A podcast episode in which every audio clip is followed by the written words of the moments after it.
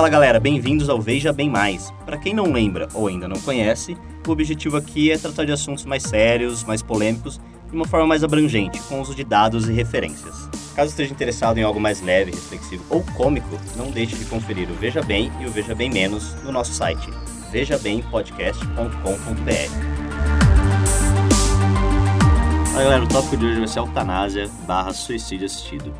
É um assunto que está ganhando muita força no mundo, na Europa já é legalizado em muitos países, e eh, nos Estados Unidos também em vários, vários estados, e na Califórnia vai entrar em vigor uh, em outubro agora de 2016.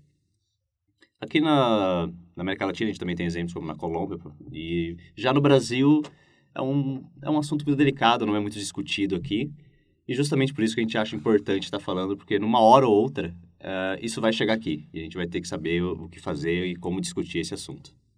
Mas antes de começar o debate aqui, galera, entre o lado a favor, que surpresa, né? César, e contra Pedro, a gente quer discutir um pouco a terminologia da, da eutanásia, do suicídio assistido, e qual a diferença e quais são as, os termos que a gente vai utilizar aqui, porque muita gente acaba misturando as coisas. Ou nem conhece, né? Ou nem conhece. É um, é um assunto tão obscuro no Brasil. Uh, existe uma diferença muito grande também em terminologia usada aqui e usada lá fora. Então vamos começar pela eutanásia, que é o que mais gera confusão. Eutanásia, de forma geral, é definida como a morte causada é, por intervenção direta de um médico. Existe uma distinção entre eutanásia ativa e eutanásia passiva. É, na ativa, a intervenção é direta, se aplica o medicamento. Ah, e na passiva, é indireta. Aqui no Brasil, é conhecida como ortotanásia. É quando você tira do aparelho, ou quando você não entuba, ou se recusa... Se recusa não, esco, pela escolha do paciente, você deixa de uh, dar mais medicamentos, tratar uma doença em sua fase terminal. Uh, de novo, quero só reforçar que eutanásia passiva e ortotanásia é a mesma coisa. Porém, só no Brasil, pelo menos no que eu andei pesquisando, se utiliza essa outra palavra para se afastar um pouco do conceito de eutanásia. O que a gente vai discutir um pouco mais ao longo do episódio. Mas a distinção é essa: uma, intervenção direta, a outra, indireta, entre aspas, ao deixar de fazer coisas em vez de é, ativamente fazer algo. E aí tem outra também que é o suicídio assistido, que é o grande tópico de mudanças políticas em muitos países aí na, na Europa e na, na, América do Norte e na Latina também agora, que o Pedro vai esclarecer um pouco mais. É, resumidamente, diferente da eutanásia e da ortotanásia, o suicídio assistido, o que acontece? O médico prescreve, no caso, os medicamentos e quem executa todo o processo é o próprio paciente, ou seja, não tem uma intervenção direta, por assim dizer. Do médico. Do médico. É, deixa o processo na mão do... Do, do... próprio paciente. Exato. E tem o suicídio também, que é quando você... apenas quando você se mata, é. sem supervisão ou administração de ninguém mais. Eu acho legal dar um contexto para os ouvintes que nessa diferença uh, da, da, terminologia também existe uma, uma diferença bem grande na prevalência uh, das leis que existem aí mundo afora com relação a elas. A eutanásia ativa é, em grande parte, na verdade, no mundo inteiro, com exceção de um ou dois países, se eu não me engano, Bélgica e Holanda, é proibida. Eles não deixam o médico ativamente matar o paciente. Já a eutanásia passiva é vista como mais aceitável pela maioria dos países, embora pouquíssimos tenham alguma regulamentação a respeito, que é um tópico que a gente vai discutir bastante também ao longo do episódio. Já o suicídio assistido é o que sempre está na mídia aí de algum paciente pedindo auxílio de algum médico para ajudar a terminar a própria vida e não consegue, tem que ir a tribunal e etc. Que é aquela coisa de realmente conseguir ele mesmo terminar a própria vida com o auxílio uh, de uma pessoa capacitada para ajudá-la a fazer isso. E isso é o, é o que os países debatem hoje, muito mais do que a eutanásia, que ainda é vista com muito mais restrição do que esse último tópico. Bom, galera, valeu por vocês explicarem as terminologias pra gente. E já começando aqui, eu gostaria que vocês dessem a sua opinião geral sobre essas três vertentes aí da eutanásia. O que, que vocês pensam sobre isso? Então, gente, só queria deixar um aviso aqui que, como todos já sabem, eu tenho minhas próprias crenças religiosas, mas eu não pretendo utilizar isso como argumento. Então, gente, dito isso, eu vou colocar a razão por ser contra, porque eu acredito que vai existir um impacto negativo, tanto na forma de enxer- enxergar e lidar com situações, por exemplo, familiares terminais, por exemplo, cuidado aos idosos, esse tipo de coisa. Como, em alguns casos, assim como é compreensível, por exemplo, ah, algumas pessoas recorrerem a esse tipo de coisa, é compreensível em alguns casos. Também existe, eu acredito que existem casos inversos, onde realmente poderia existir uma opção, mas devido a essa, essa nova brecha, ou por assim dizer, facilidade ao acesso a isso, pode acabar sendo a escolha da pessoa. É, Essa sua opinião é referente às três vertentes ou apenas a uma delas? Nas três, no caso. As três vertentes, Sim. independente da passiva, assistiva ou ativa. Sim. Ok. César? Bom, eu sou a favor porque acredito no princípio de autodeterminação. Acho que desde que você faça uma escolha que não acarrete no mal de alguém, você tem o direito de fazer aquela escolha. E assim como você tem o direito de ir e vir, escolher o próprio trabalho, ter filho ou não, acredito que você pode escolher dar fim à sua vida, se assim você quiser, e não acarretar em mal social nenhum. Então, Esse é, o primeiro grande argumento. O segundo, o segundo grande argumento é que eu não acredito em prolongar o sofrimento desnecessariamente, dado eh, o primeiro, se é uma condição você desnecessariamente, artificialmente mantém um estado de sofrimento, eh, acho que é benéfico eh, você escolher uma alternativa mais rápida e mais condizente com aquilo que você deseja. Algumas pessoas até dizem harmoniosa. Morrer da maneira que você da maneira que você deseja e não da maneira que acarretar que seja entubado numa UTI. E o terceiro já é o baseado em evidência, que eu não acredito, diferente do Pedro, que isso acarretará um, um impacto negativo na sociedade, porque esta não é uma ideia que vai ser implementada pela primeira vez. Já existem países onde isso é executado há bastante tempo. Na Suíça, inclusive, é permitida desde 1942 a eutanásia voluntária, o suicídio assistido. Um, e esse argumento de ladeira escorregadia não se provou verdadeiro. Uh, tanto na Suíça como na Holanda e na Bélgica. Não, não foi percebido nenhum impacto desproporcional a, a esse direito da pessoa escolher quando vai morrer da maneira que quiser morrer. Então, dado isso, uh, eu acredito fortemente que é um direito que não pode ser negado porque, primeiro lugar, é um direito, não é um dever. Ninguém está mandando ninguém se matar ou forçando, embora existam brechas para isso e a gente vai discutir isso melhor. Uh, mas eu acredito que o direito deve existir. Não é uma obrigação, não é uma coerção, é somente o direito. Se as pessoas vão fazer ou não, depende delas. Mas o Estado proibir você de decidir sobre sua própria vida me parece algo absurdo. Que não existe em quase nenhuma outra vertente das nossas vidas, mas tem que existir no fim da sua própria vida, me parece algo hipócrita e extremamente desnecessário, que felizmente tem se observado certo progresso nos países europeus e nos Estados Unidos, mas ainda falta muito para chegar no estado ideal, que é onde seria um direito assim como de sair do país ou escolher um emprego, como já falei no começo. Bom, então, muito obrigado por vocês terem dado os pontos de vocês. E hoje eu vou querer começar com você, Pedro. Você falou aí sobre o impacto que isso vai ter Uhum. na cultura e falou bastante também do negócio da terceira idade. É, eu quero que você explique melhor que, qual, qual é o impacto negativo que você acha que isso vai ter. Então, assim como o César falou que era uma falácia de ladeira escorregadia, existem alguns outros pontos que devem ser analisados. Acredito, por exemplo, após essas as pesquisas que a gente faz, eu me deparei com um estudo interessante mostrando levantamento tipo, de migrações de, pessoas classificadas de terceira idade, se eu não me engano, não sei se é 65, 70 anos, que migram para fora do país. Justamente por esse ponto. A partir do momento, sei lá, que a pessoa entra no estado senil, ela não vai poder responder pelo, por exemplo, responder num tribunal ou algo do tipo. Então, quem fica encarregado é a família. Justamente por ventura, um senhor e uma senhora estar tá sentindo que pode ocorrer algo com eles, sabendo que existe essa brecha, eles saem. Tipo, Saem de lá. é, Mas você está falando da imigração, para imigração fora da Holanda Só- e da Bélgica. Sim.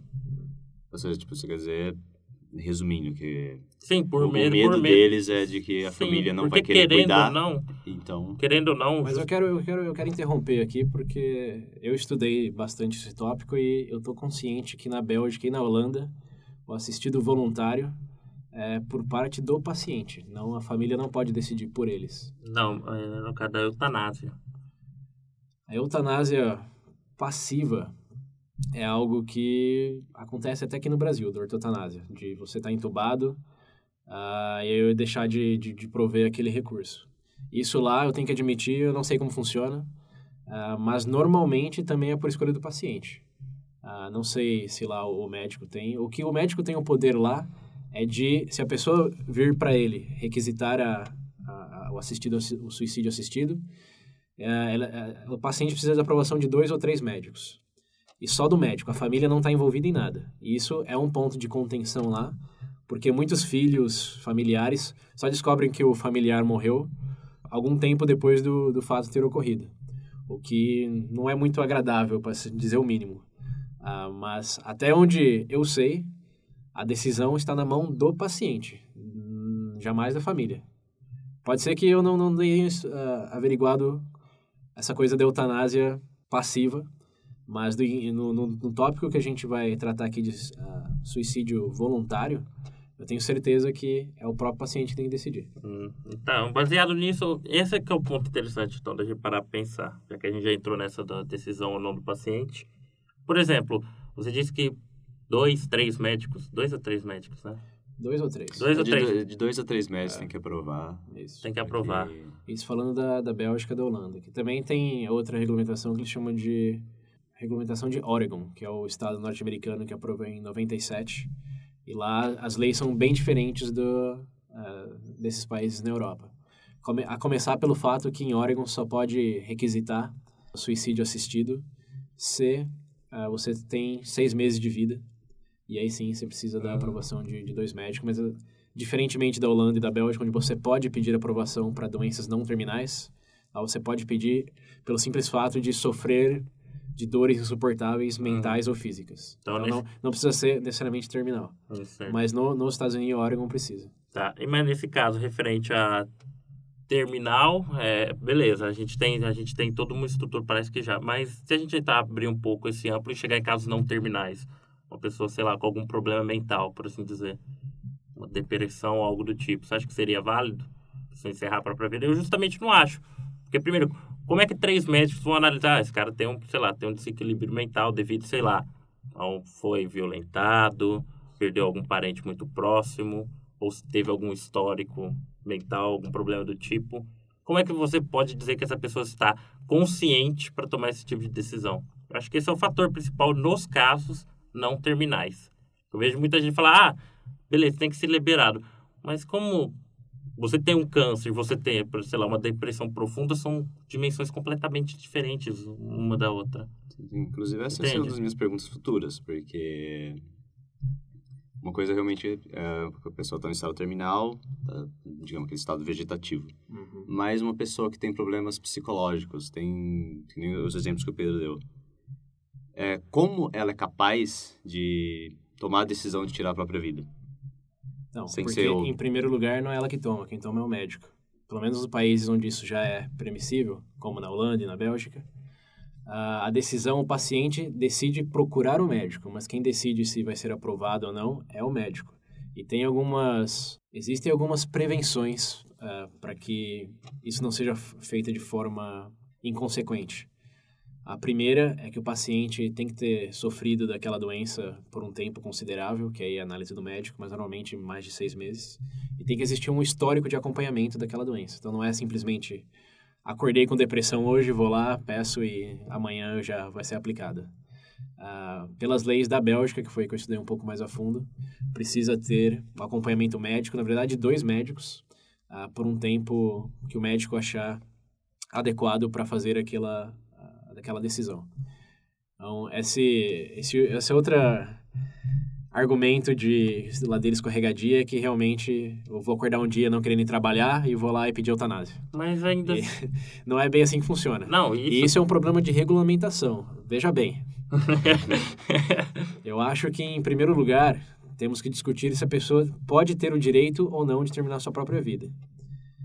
Aí a gente pode dividir em vertentes de, ok, em doença terminal, ok, em doença psicológica, mas com sofrimento constante, já é uh, um outro assunto. Ah, Então, antes de chegar no, nos nós, ou nos, nos detalhes de, de como regulamentar cada coisa, acho que a gente precisa deixar bem claro o ponto de eu sou a favor que a pessoa deve ter esse direito por causa disso, eu sou contra por causa disso, e aí sim entrar no, nos detalhes, que variam de país para país, varia de circunstância a circunstância. A mídia mesmo já prova que a cada três meses tem alguém com um caso bem específico ah, pedindo para auxílio ou indo contra por razões diversas. mas ainda assim, eu acho que se a gente parar pra discutir se a pessoa tem direito ou não, eu não, eu não, não vejo por quê. Porque a pessoa quer se matar, ela vai se matar, não é? Não é? Não, não, não todos. Eu acho que isso, na verdade, é um julgamento precipitado na parte de quem sofre de doenças que a incapacitam totalmente e não tem nem a possibilidade de, de se matar. Como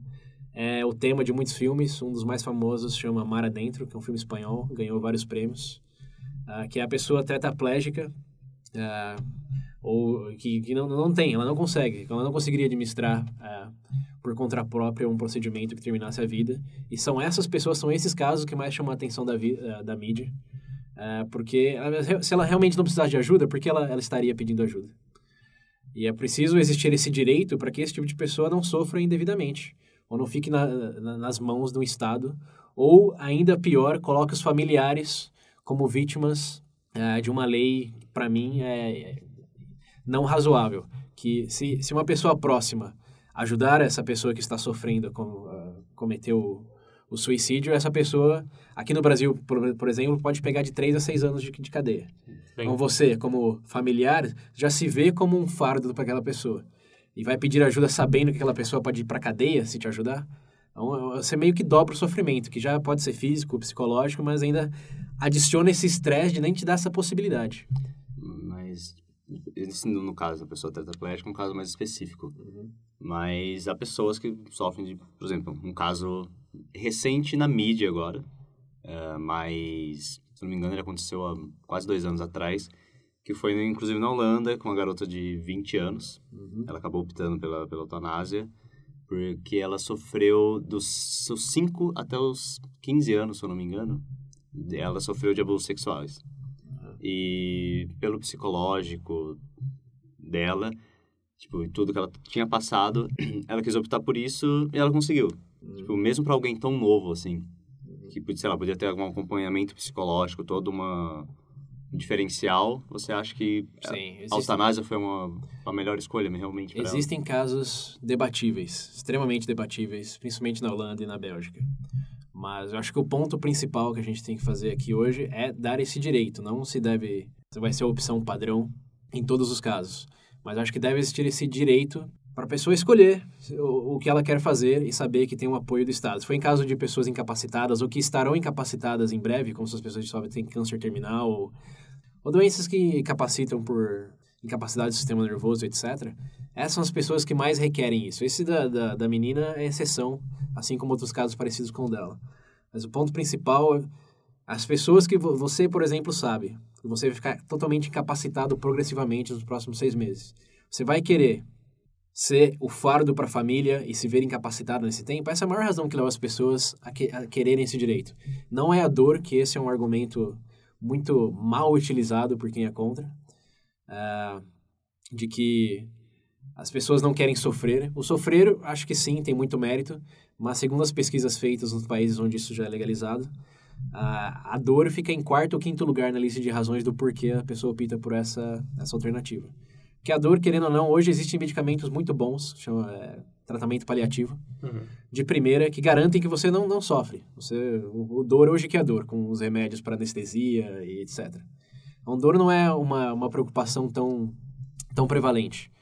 A maior preocupação é da autocapacidade. É o fato que você não quer se ver entubado sem capacidade de fazer decisões por si próprio, cuidar de si mesmo, ao mesmo tempo tomando tempo e causando estresse para seus familiares. Essa perda de autonomia é o que leva as pessoas a escolherem por essa opção e é, ao meu ver, a maior razão para que exista esse direito. Para que a pessoa escolha não ser esse fardo e causar mais estresse em uma situação que já é terminal por definição, uh, ou insuportável se for em caso de doença mental. Uh, e hoje é barrada por simples medo de que gere essa ladeira escorregadia, que, de novo, eu acho que pode existir e tem que ser tratado em casos isolados, mas não é algo que necessariamente acontece.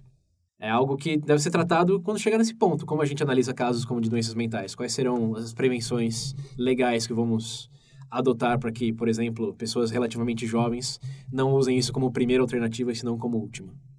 Mas existe um ponto até nisso, positivo e bem contraintuitivo, que um membro do conselho do, da prática uh, de suicídio assistido na Bélgica disse que ele vê uh, essa opção como algo bem positivo para doenças mentais, porque pessoas que antes simplesmente se matavam, hoje lá já consideram consultar um médico antes. Que é uma coisa de extrema vantagem, pelo menos em, em termos lógicos. É, os dados aí já são um pouco mais escassos. Mas se você pensar que uma pessoa que está extremamente depressiva e considera o suicídio, ah, tem a opção de realmente seguir aquele suicídio e ah, fazê-lo de forma errada e agravar mais ainda a, a situação ou tem a opção de procurar um médico, na verdade, dois ou três médicos, e declarar as intenções e submeter a uma análise. Essas pessoas em quadros depressivos, uh, existe uma chance muito maior de essa lei, ou dessa, esse direito, incentivar com que elas procurem auxílio antes de se matar do que simplesmente se matar e ainda corre o risco de não se matar, mas ficar pior do que já estava. Então tem esse lado bem positivo que as pessoas desconsideram, que é o efeito da ladeira escorregadia. Em vez de causar mais morte, você pode até prevenir, porque você está dando a opção de consultar um psiquiatra, de consultar um médico e está dando um tempo para que a pessoa ah, realmente pense nessa decisão. O fato interessante é que, por exemplo, no, em Oregon, acho que mais de 1.300 pessoas pediram desde que foi ah, regulamentado isso, do suicídio assistido, e menos de um terço acabaram por optar por realmente ah, terminar a própria vida que nesse espaço de tempo, e principalmente sabendo que vai chegar, é aquela coisa, é semana que vem, é daqui a um mês. Não, você realmente para para pensar sobre o impacto daqui, do, que aquilo vai, o impacto terminal que aquilo vai ter e se realmente vale a pena. E tanto na, na Bélgica como na Holanda e nos Estados Unidos, dada a decisão que a pessoa faz de seguir com esse procedimento, ela tem até o momento da substância ser injetada nela para dizer não. Ela pode é, se negar a continuar o processo a qualquer momento. E essa é a grande intenção das pessoas que apoiam isso. Que ela realmente, se quiser, for a escolha dela, ela tem o direito de fazer isso. Mas que ela possa dizer não a qualquer momento também. Não é algo forçado, não é algo. Não, não tem coerção. E existem exemplos também, como essa menina de abuso sexual, tem outros exemplos de, de jovens que passaram por traumas, doenças psicológicas uh, insuportáveis, que requeriram, tem até o documentário da Vice, Uh, tá, tá, no YouTube, links vão estar na referência, sobre uma menina de 22 anos que tentou suicídios várias vezes uh, e aplicou para o suicídio assistido, conseguiu, e nos seis, oito meses que tomou para o processo uh, ser seguido, ela decidiu no último mês que não, não queria mais. É depois de ver muitos médicos e pensar incontáveis vezes sobre o assunto. E ela hoje nem tenta mais suicídio, como tentou outras vezes, e tinha vários machucados pelo corpo inteiro, etc. Hoje é uma pessoa extremamente melhor porque ela submeteu o processo e teve a ajuda que precisava para uma decisão que ela já teria feito, quer dizer, já até fez, mas não de maneira é, tão efetiva. Mas acabou por ser algo melhor porque hoje ela, ela tá bem.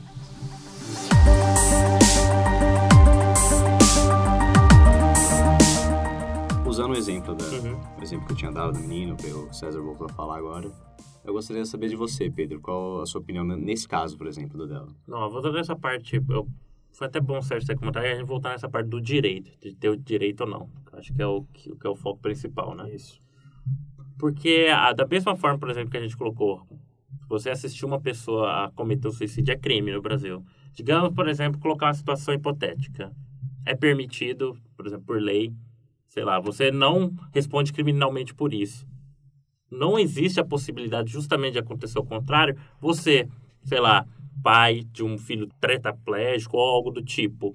Você acha que isso daí não abrir eu, eu vejo que isso daí abriria um espaço para o quê? Para uma pessoa, por exemplo, não, não sei se é incentivar seria a palavra Tirar correta. vantagem? Tirar vantagem. Porque você para pensar, o pai lá tem o filho, lá tu, o filho incapacitado.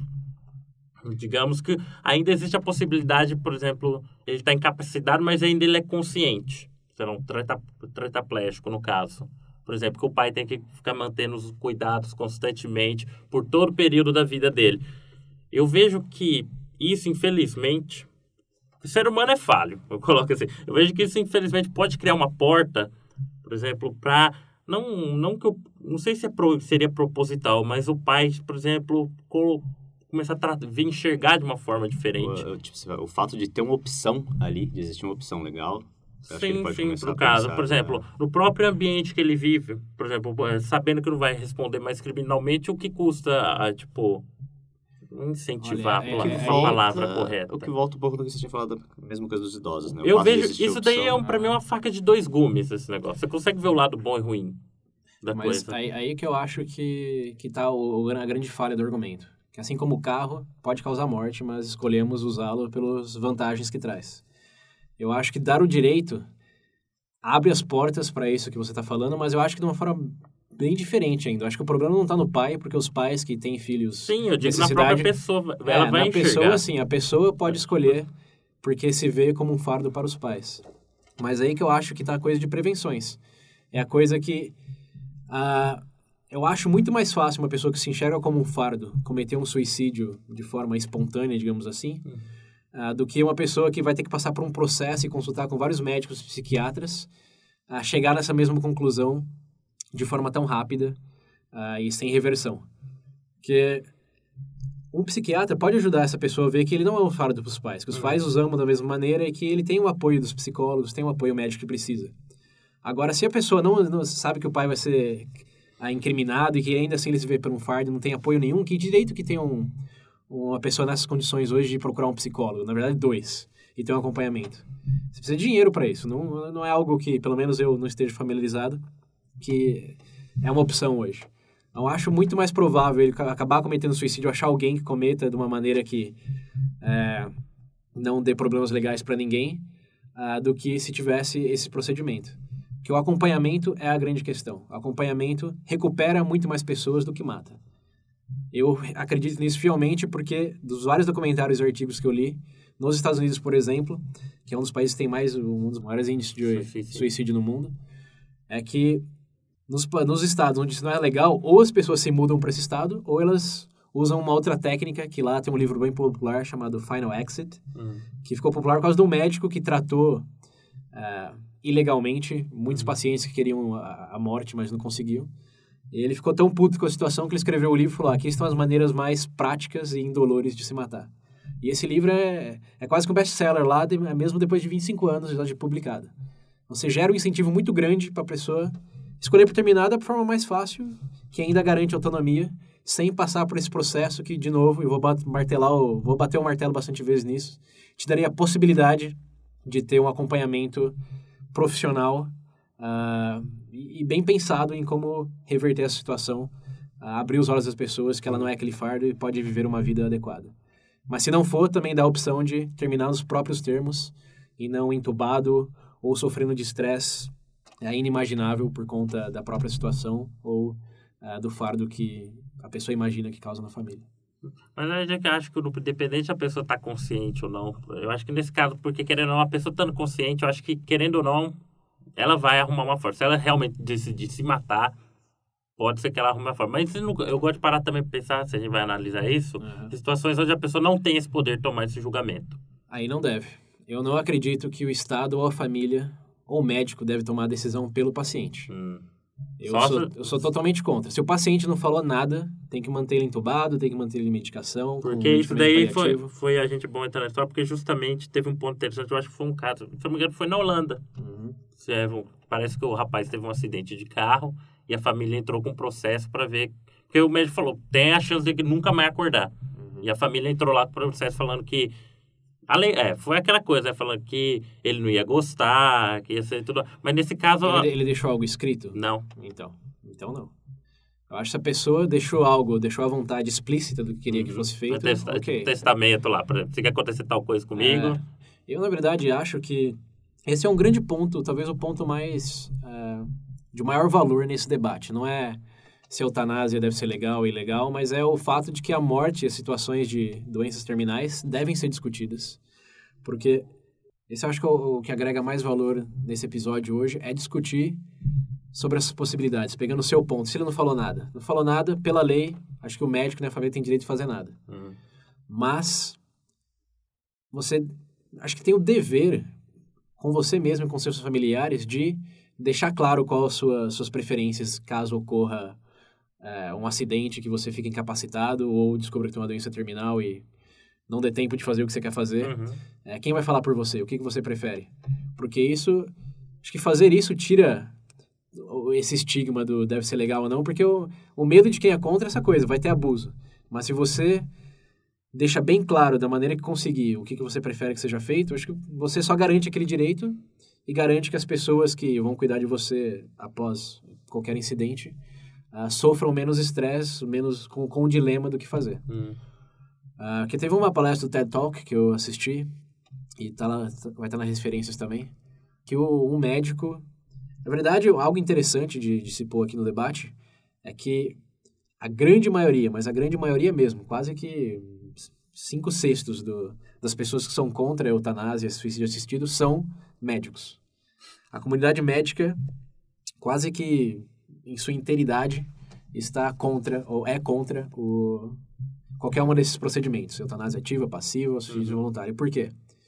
A primeira grande razão deles é que as pessoas é, não sabem como vai ser o fim da morte, como elas pensam que sabem. Então, essa coisa, ah, vai ser mais seis meses, só que nem os médicos podem dar certeza que vão É. ser seis meses. Depois pode ser dois anos, pode ser três, e eles temem que a pessoa pode tirar a própria vida de maneira antecipada.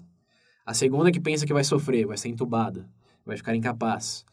Ah, mas as pessoas que tratam isso dizem que existem medicamentos hoje para garantir que você fique o mais tranquilo possível, que a gente já falou dos, antibi do- dos anestésicos, etc. Então não, não existe muita é, dor no, no fim da vida hoje. Ah, e o terceiro argumento, porque pela própria profissão deles, eles se comprometeram a ajudar É. as pessoas, a curá-las e não a, a terminar, né? É. Mas o negócio aqui dessa, dessa palestra que realmente me balançou foi que, dado tudo isso, que se pode fazer contrapontos de que a pessoa deve ter esse direito, independente da realidade da coisa, é que, mesmo em Oregon, ou na Holanda, na, na Bélgica, etc., as pessoas que escolhem por terminar a própria vida são. Na Holanda, se eu não me engano, e na, na Bélgica, são 3% das mortes. Em Oregon, é, é 0,5% das pessoas que usam esse método. E as outras 99%, o que acontece? E o ponto dele é, realmente, se dá o direito ou não, não vai mudar a vida de 99,5% do, do resto da população. E o que acontece com esse 99,5%? Eles acabam na UTI é, por... A maior causa de morte hoje é... Medicamento, né? É, é, fali- é falência progressiva dos órgãos, Hum. é fragilidade. Porque doença terminal, um dado interessante que eu vi na palestra é que depois dos 80 anos é virtualmente impossível se uma doença terminal. Você vai morrer por É, causas causa naturais. é. Ah, mas a grande maioria que morre, principalmente hoje que a longevidade já está bem maior, existe todo um cuidado com a terceira idade, é que a maioria acaba morrendo no hospital, acaba morrendo por, eu falei, falha contínua do- dos órgãos. Só que a família não sabe o que fazer, porque chega uma hora que a pessoa não consegue mais responder por ela mesma, não, não deixou nada escrito do que gostaria que fosse, se queria que tirasse o tubo, mantesse o tubo, se... E aí? Menos de 1%, segundo a pesquisa deles lá nos Estados Unidos, eh, tinha deixado algo explícito do que fazer caso isso ocorresse.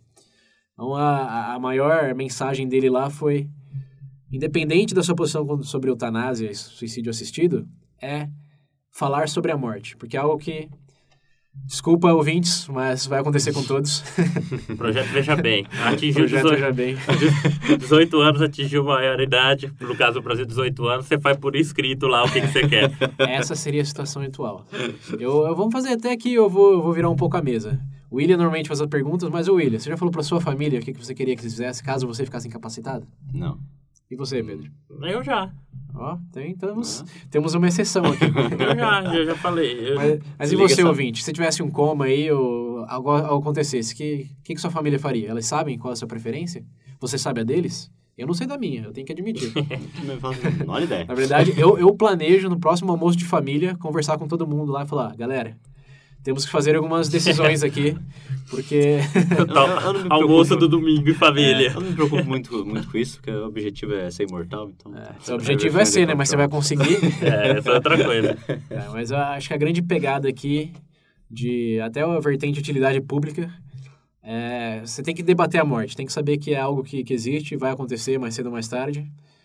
Ah, e a grande questão para evitar abusos, para evitar frustrações, é determinar o que você gostaria que acontecesse. Infelizmente, no Brasil hoje, você tem a opção de falar, ah, eu quero que o médico ter, é, aplique uma injeção assim que ele determinar que não tem, não tem recuperação. Ah, porém, e aqui entramos num grande ponto é, controverso, Hum. existe a opção da eutanásia passiva, que é a de desligar o aparelho, ah, ou o paciente pode se recusar a ingerir alimento, ou ah, ter o alimento, que é, é a coisa, para mim, mais hipócrita desse debate inteiro. A maioria das pessoas que são contra não se importam, incluindo esse país aqui, que é contra a eutanásia e o suicídio assistido, não, não criminaliza a ortotanásia. Eu não sabia disso, não. É, é aquela coisa, o médico não pode inserir uma seringa em você, ou não pode dar uma seringa para você inserir.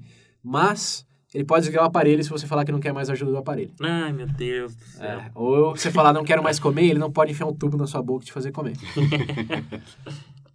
o que é, irônico, hipó é hipócrita, mas também é irônico porque pensa que o, o que causa menos sofrimento, você injetar uma agulha por você mesmo ou médico, num caso terminal e é, dor insuportável, ou você ficar sem comer por, sei lá, 8, 10 dias, vai saber quanto tempo demora você morrer de fome. Hum. Ou parar de tomar um medicamento que pode causar dores, efeito colateral. Então, Aqui o Brasil e a grande maioria dos países no mundo aceitam esse método de que eles chamam de... Na verdade, a ortotanásia vem do grego de orto, é, que é certo, e násia, que é morte, que é a morte certa.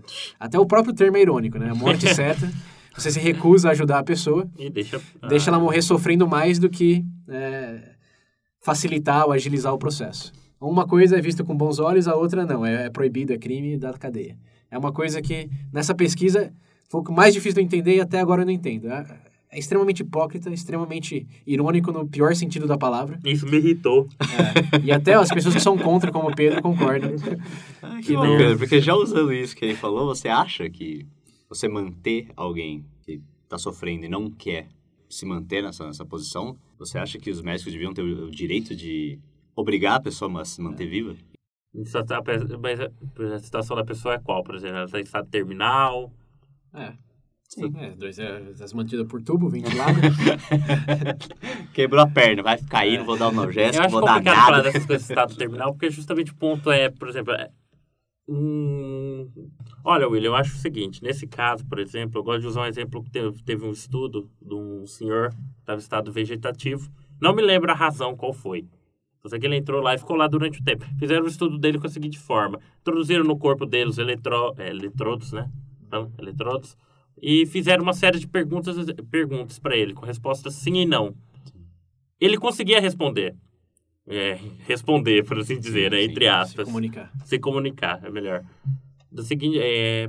E logo quando chegou o questionamento, por exemplo, ah, você nessa situação, o que, que, que você gostaria de fazer? É, você prefere morrer, sim ou não? Sim, Quer que a gente desliga as coisas? quer Ele respondeu não.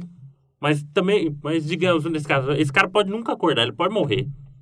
Ah, mas eu acho que esse exemplo vai, vai em linha do que a gente falou, que a, a vontade do paciente sempre prevalece. Se ele deixou por escrito que não queria que desligasse, não queria ser aplicado nada, a gente tem que respeitar isso, independente do quão provável ou improvável seja dele voltar. Mas Se ele conseguiu se comunicar que não queria, ninguém deve desligar aquele aparelho. Isso seria homicídio e contra a vontade dele. Aí, esse realmente, para mim, é crime. Mas o cara de doença, o problema é que existe a possibilidade de. Tudo bem, mas eu acho que é coisa de vontade. Existe a possibilidade de eu morrer no carro também, mas eu Exato. escolho de entrar nele. Eu acho que tem que ser respeitada, embora eu ah, ah, entenda a posição dos médicos de, de que nem todo paciente entende a própria circunstância, a situação talvez nem seja tão agravante assim, mas eu acho que ele não entende o agravamento da pessoa que está ali. E esse é um do, do, dos outros grandes pontos desse debate aqui. É muito fácil para a gente aqui, principalmente quem é contra, falar que não, que a pessoa não sabe. Mas e para quem está tá, tá sofrendo? Para quem está diariamente naquelas condições de insuportáveis, seja físicas, seja mentais? É, é impossível se colocar no lugar dela. No máximo, você pode dizer que entende vagamente, mas como, como você vai sentir o que ela sente? Principalmente em relação ao que ela representa na família, como ela vê o futuro dela. Eu acho muito hipócrita alguém falar que não deve é, porque está se colocando em circunstâncias que nunca passou e não consegue nem imaginar realmente como seja. Eu acho que a, a pessoa que está decidindo tem todos os dados que ela precisa. Eu acho que, para que isso funcione de maneira geral, só temos que criar prevenções uh, legais para que seja um processo e não uma decisão instantânea. A pessoa tem que ter acompanhamento, tem que ter um período de observação e tem que sempre dar a possibilidade dela reverter a decisão. É, não, é, não é algo instantâneo, não é algo que a pessoa acordou mal e vai fazer. Mas dado isso, eu vejo como positivo porque a pessoa é realmente a que sabe o quanto está sofrendo e realmente quer evitar é, passar por mais daquilo. Mesmo que seja possível, sei lá, se recuperar em 10 anos. Vale a pena viver para ela por 10 anos sofrendo, sendo que no 11 primeiro ela vai ficar bem? Quem é você para fazer essa conta para ela?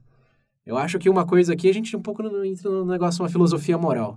Mas o valor da vida, de um ponto de vista racional e de Estado laico, está na pessoa que decide se ela tem valor ou não. Não é inerente. Não é porque está viva, é o dever dela continuar viva.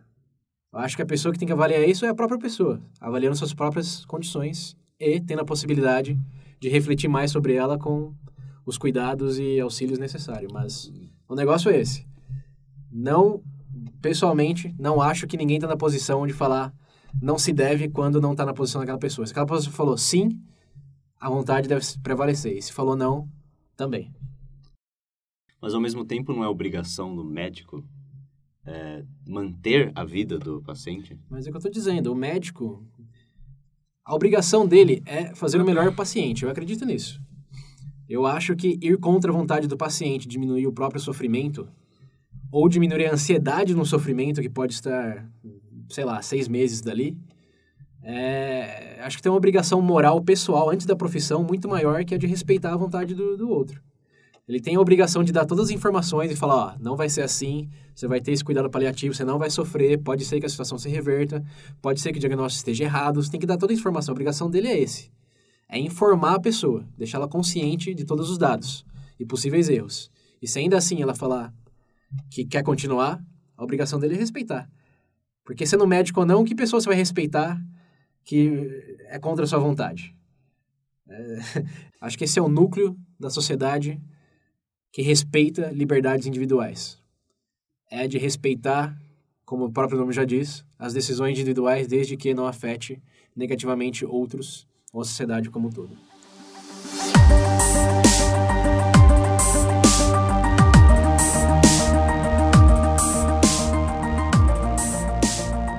Ok, bom. E Pedro, dado a tudo que o César falou, como você responde a isso? Então, eu acho que difere meio do César é que esse ponto da dignidade humana, para mim, é o. Não sei se alicerce seria o termo correto para usar, mas é o que eu acredito que é a base de tudo né, nessa questão. Porque, querendo ou não, é compreensível a razão do médico querer. Porque eu enxergo a vida, como é que eu posso falar? É, como é um bem mensurável. Até porque essa é uma decisão que não vai ter volta, não é algo por exemplo, a partir do momento, sei lá, no, tudo bem, você tem até o último segundo para decidir, mas depois não, não tem como você não tem voltar. Depois, né? Não tem um depois. Então, eu compreendo a razão disso, tipo, é, da pessoa querer lutar. Eu tenho aquela coisa de se agarrar aquele último fio de luz saído, sabe? Sim. Vai que. Vai que, exato, vai que. Mas isso é você falando, né? É aqui que a gente tem que voltar para aquele ponto de que se vocês estivessem sob dor insuportável, sendo um fardo para a família, para você mesmo, eu acho difícil ver essa luz no fim do túnel não como uma passagem para algo uhum. onde não há dor, em vez de algo que eu vou voltar como era antes, que infelizmente não é a realidade para a maioria das pessoas que se encontram Sim. na posição de fazer essa decisão. Aí, aí de novo, ouvintes, eu acho que a gente tem que tomar, dar um passo para trás, independente da sua posição e admitir que não estamos nas condições de fazer essa decisão. Nem eu estou. Eu falo aqui, mas eu imagino. eu imagino que eu vou fazer hum, as minhas escolhas, mas o que eu quero é que eu tenha a possibilidade de fazer essas escolhas, que hoje não tem lei para isso aqui no Brasil, em muitos países aí. Muitos países não. Você, vão fazer a escolha por você, vão falar para você o que é melhor que você faça com a sua própria vida, ou com o fim dela, no caso. O que para mim ainda é inadmissível. Essa coisa de dignidade humana, para mim, vem das próprias escolhas. E pro Pedro, como ele falou, vem do fato de estar vivo, independente das circunstâncias. Eu acho legal que tem um simbolismo aqui, no ramo da filosofia, que é o do Kant, o... Qual é o nome? Emmanuel Kant. É o Emmanuel Kant e o David Hume. O Emmanuel Kant, no tópico de suicídio, uh, que, para quem está interessado em filosofia, muitos alegam que é a principal pergunta da filosofia. Devo continuar vivo? Por quê? vale a pena. É, independente da, da, de dor e das circunstâncias, mas o tópico interessante é que o Kant, ele alega que a, a vida tem um valor inerente e que até pessoas que tentam se matar ah, e não conseguem devem ser considerados, tratados como cachorros, porque eles perderam essa dignidade que está em valorizar a própria vida. É, é de inconcebível valor. É. Ah, já o David Hume, que é, é mais o, é, é mais um cara que eu, que eu me identifico mais com o pensamento. Uhum. Ah, ele diz que o valor é você quem decide. Não, não, não, esse negócio de valor inerente não existe. Essa coisa do o ouro vale tanto porque realmente vale, ou alguém tem que estar disposto a te pagar aquela coisa por ele, etc. Aquela coisa, o valor só existe uma vez que você atribui valor àquilo, a vida incluso. É um debate moral, filosófico. Chama os talvez, é, aí também. tal, talvez. Tá, morre todo mundo. É, os nihilistas, não vamos discutir nihilismo, mas existe uma percepção errônea no nihilismo. O nihilismo ele questiona isso, que eu acho que o positivo está o porquê. Quem disse que realmente tem que?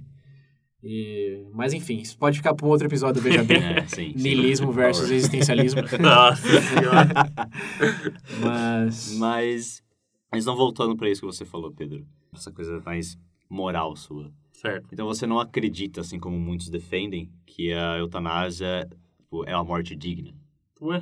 Esse conceito de digno é relativo. Porque você vai morrer de todo jeito. Tudo bem que você pode você pode, mas o, o resultado final ainda é o mesmo. Então. Mas o que leva até lá é o que diferencia. É. Você prefere morrer sofrendo entubado ou fazer suas próprias escolhas e morrer com a família numa hora que você escolher, da maneira que você escolher? O que não falta hoje é, são documentários que mostram pessoas fazendo essas escolhas e morrendo da maneira que idealizaram. Assim como casamento, escolhe a, a música apropriada, as pessoas que quer convidar, se despede de todo mundo tira qualquer dúvida sobre testamento que pode causar conflitos e escolhe, evita o sofrimento e termina a vida da maneira mais aqui no, no, tomando uma liberdade artística com a palavra bonita possível. Eu não sei, cara. Eu acho que para mim ainda não essa questão do sofrimento ainda tipo você é uma coisa de alívio momentâneo. Querendo ou não, não é uma coisa que o sofrimento ainda vai ficar. Isso daí é normal, tudo bem. Eu entendo que a pessoa quer falar assim, não, aquela coisa mais comum, mas de vez em quando essa questão do sofrimento, tipo assim, a ah, minha família vai sofrer. Que ela acredito que a maioria utiliza Sim. como argumento.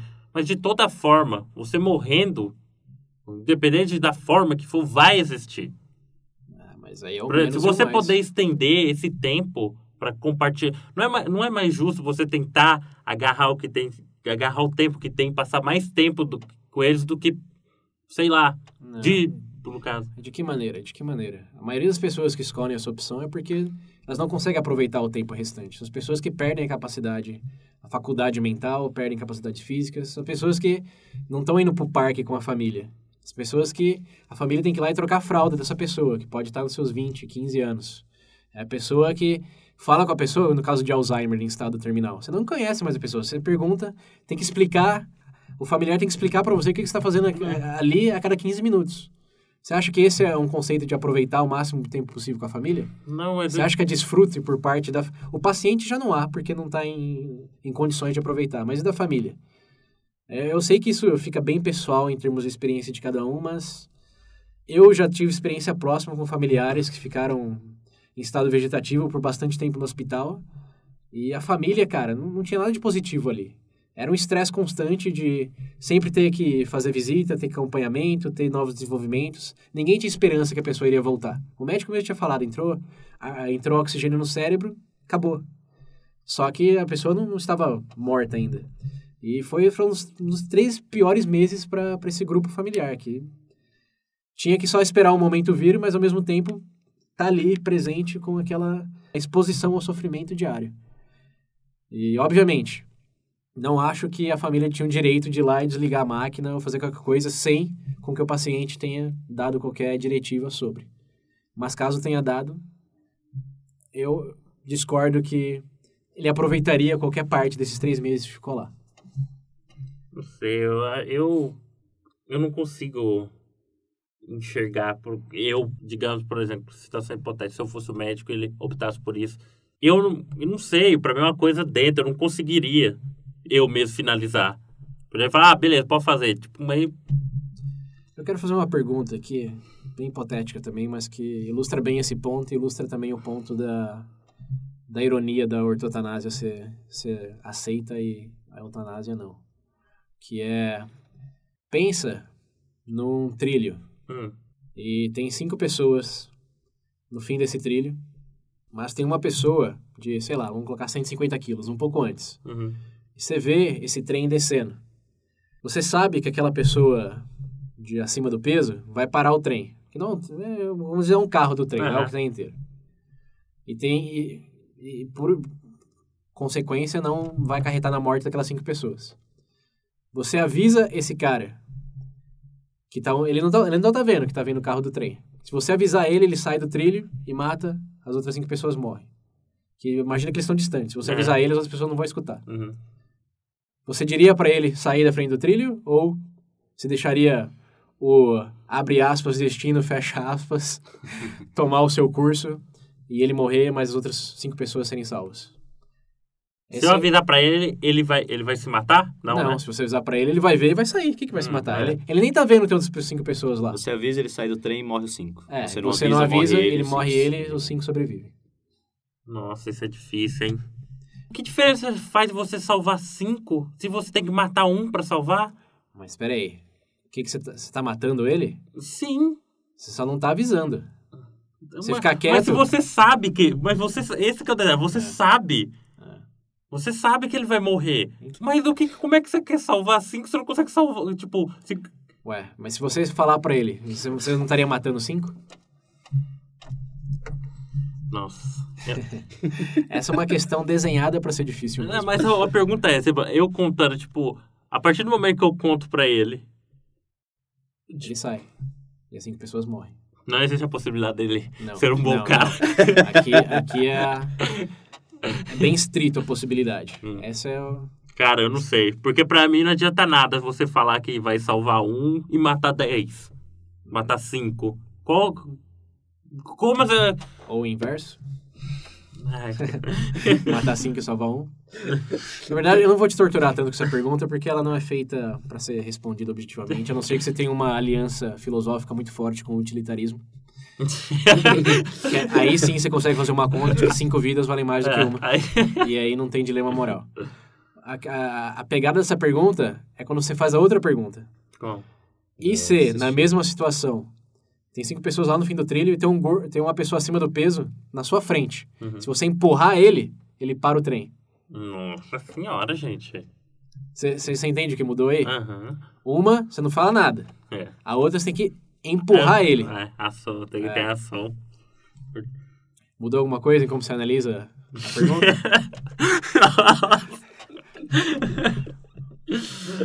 Ai, nossa senhora. Cara, isso é difícil, hein? Sim, é justamente difícil. é, Mas ilustra algo bem, bem importante. Você, você tem mais dificuldade com o primeiro cenário ou com o segundo? Segundo.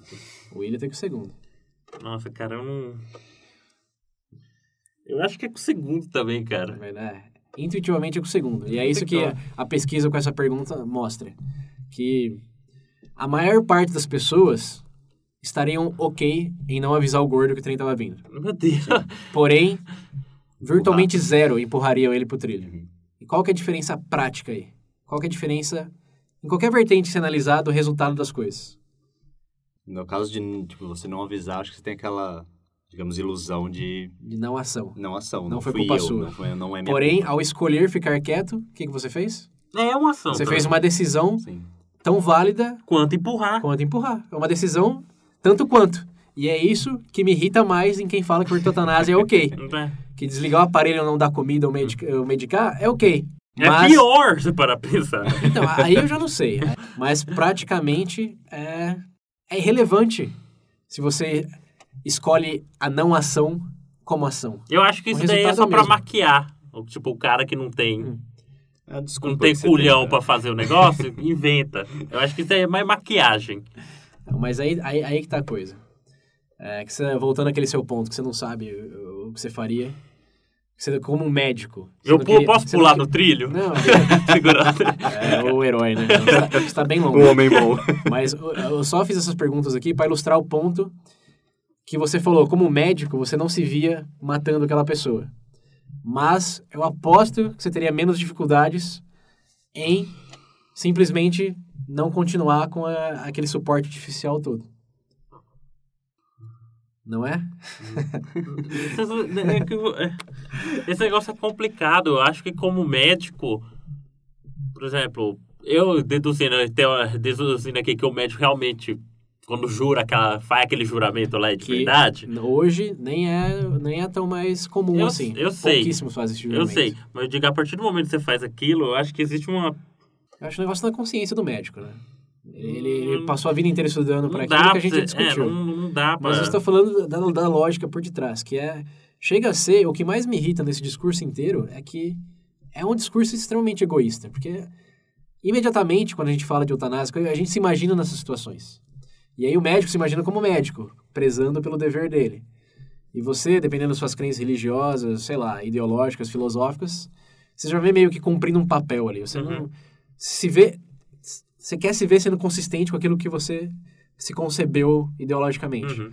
Mas o que é preciso ver, imaginar, é quando você está incapacitado mentalmente, fisicamente e não quer continuar a dor. Que é, é- cara, eu acho que é impossível fazer, mas eu acho que dá para desenhar esse cenário, não filosófico, não ideológico, mas sim de alguém tá trocando suas fraldas. Você não sabe que é aquela pessoa, você está sofrendo. Como você faria essa decisão? Você quer ter o direito de terminar isso? Você quer ter o direito de não prolongar essa situação difícil até de imaginar? É isso que, que eu defendo aqui, esse direito. Hum? O quê? Bata, meu amigo. É, é, é, gente, colocar esse exemplo. Eu, eu entendo o que você fala, mas eu não. Mas você criar esse, todo esse cenário. exemplo, Você não acha de, tipo, Não, mas, tipo, você acha digno uma pessoa, que nem o César falou, tipo, não consegue fazer as suas necessidades sozinhas, tem que ter ajuda de terceiros que ele nunca viu na vida pra se limpar e etc. É isso, dignidade, Então, respeito. você acha Mas- isso digno? Nossa, mas essa, a isso pergunta é: é beleza, isso é complicado, mas isso quer necessariamente dizer que a pessoa. Sei lá, no caso, no caso que você disse, não consegue se limpar. É porque depende do cenário. Se você está incapacitado, mas, por exemplo, você ainda tem consciência, isso quer dizer automaticamente que você vai ser infeliz? Não existe nenhuma possibilidade mínima dessa pessoa. Se ela tem consciência, ela pode falar, você automaticamente quer dizer que, sei lá, Ah, mas a gente tá voltando, cara, tá retrocedendo a discussão. A gente já falou, eu não consigo analisar isso num contexto geral, porque não. vai da pessoa. É. Se ela tá consciente, ela vai fazer a decisão. Se ela acha que é insuportável estar naquelas condições, ela, pra mim, deveria ter o direito de acabar aquela situação. Hum. O problema é esse, É. a pessoa que fala, não quero, não tem o direito. Ela tem que incriminar alguém ou procurar uma saída alternativa, que pode prejudicar a situação dela, ou pode dar danos pra famílias depois que ela fizer isso. Cara, esse é um ponto que eu não. É, eu quero de- deixar claro que a gente usou esse exemplo de pode não ser digno da pessoa viver dependendo de terceiros que às vezes ele nem conhece, mas tipo não quer dizer que a vida da pessoa não vale não vale nada. Mas como por exemplo a gente tem muito é, casos de crianças tetraplégicas, que tem câncer, alguma coisa que também não consegue se cuidar, Uhum. mas nem por isso elas tipo deixam de ter valor, nem por isso a família deixa de dar É, apoio. ninguém, ninguém deixa de ter Então, valor. Esse sim, aqui sim. não é o ponto. O ponto é respeitar a decisão da pessoa dado todo o equipamento e processos que podem auxiliá-la a fazer essa decisão Sim. e cumprir com ela. É só isso. É um direito. A diferença aqui é que muitos veem a eutanásia como virando um dever pela ladeira escorregadia. Mas não, eu acho que dá para criar eh, prevenções legais que garantem que seja sempre um direito. Como em Oregon, meio por cento da população já optou por executar esse processo, meio por cento. Mas 100% tem essa escolha, se quiser fazê-lo. Nenhum dano para a sociedade, 100% de positividade para a pessoa que teve a vontade respeitada e morreu com a dignidade que ela queria. Hum. Mas, sinceramente, não, não sei. Eu não sei, gente. Eu não sei. É a Bom, verdade. Eu acho que Não faz sentido pra você. né? essa é, Não entra isso na sua... Não, eu acho que o não saber dele é não conseguir se colocar na situação que ele realmente teria que fazer essa decisão. Não, Senão você não tem, porra, você não tem é- informações. Você, é. você tem um tempo de pensar que é muito seu, né? Acho que Tipo, você dá mais valor pra vida do que, digamos, pra não, a gente- liberdade, a assim. gente- Não, gente todo mundo dá valor pra. Não, Mas o negócio, eu acho que Não, não. independente de como você pensa, você acha que a pessoa não deve ter o direito de fazer essa escolha? É um direito. É, você é o governador lá, fala, eu vou dar o direito para quem quiser ter todo o equipamento legal e médico necessário para seguir com essa vontade. Esse, você está dando direito, conferindo o direito à pessoa a tomar conta da sua própria vida. Independente da escolha que você faria. Eu não sei, gente. eu não sei. Bom, eu acho que O ser humano é uma bosta. o grande... Porque se, se o, se o, o, o Veja Bem Mais tem um grande propósito, é o de realmente fazer a gente refletir sobre Sim. coisas que pensamos pouco sobre. E o não sei, eu acho que é uma resposta muito válida, porque indica que você pensou que sabia, mas na Sim. luz de novas evidências, novos argumentos, viu que realmente não era tão simples assim. Então, se os ouvintes tiveram um efeito parecido ao escutar esse episódio, Objetivo o concluído. objetivo foi cumprido. é, objetivo cumprido e a gente espera que continuamos a repetir isso nos, nos próximos episódios.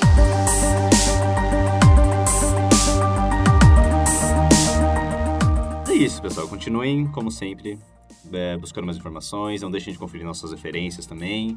Não deixem o assunto morrer aqui. Isso aí, aprofundem Isso a discussão, porque eu estou consciente que deixamos várias coisinhas é, de fora, até porque o episódio já está meio longo. Sim, sim. Ah, mas como eu disse lá no Hábito de Pessoas Inteligentes, veja bem 7, Vai, tá- uma grande característica de pessoas é, avantajadas intelectualmente é aprofundar a discussão. Então, por favor, representem o nosso público Veja Bem e façam perguntas difíceis, é, apontem falácias, vamos manter o, o tópico em pauta e crescer com a análise dele. Lembre do conselho, lembre-se do conselho do ET Bilu. Busquem conhecimento. Busquem conhecimento. ah, galera, e também não esqueçam de responder nossas enquetes, curtir lá no Facebook, seguir a gente no Twitter também. E claro, tem o WhatsApp. Para quem não lembra, o número é 19 9898 50552. Bom, é isso aí, pessoal. Mais um Guardamos episódio comentários. Então é isso aí, gente. Só pra concluir. Lembre-se, fizer 18 anos, já fala o que, que você quer já, pra não dar merda depois. É isso aí. Não, não façam a família sofrer por falta de decisão. É, vai que você fica vegetando aí, e aí? Deixa, tiro, o que, que eu faço? Ou coloca o Veja Bem no seu testamento. Isso principalmente.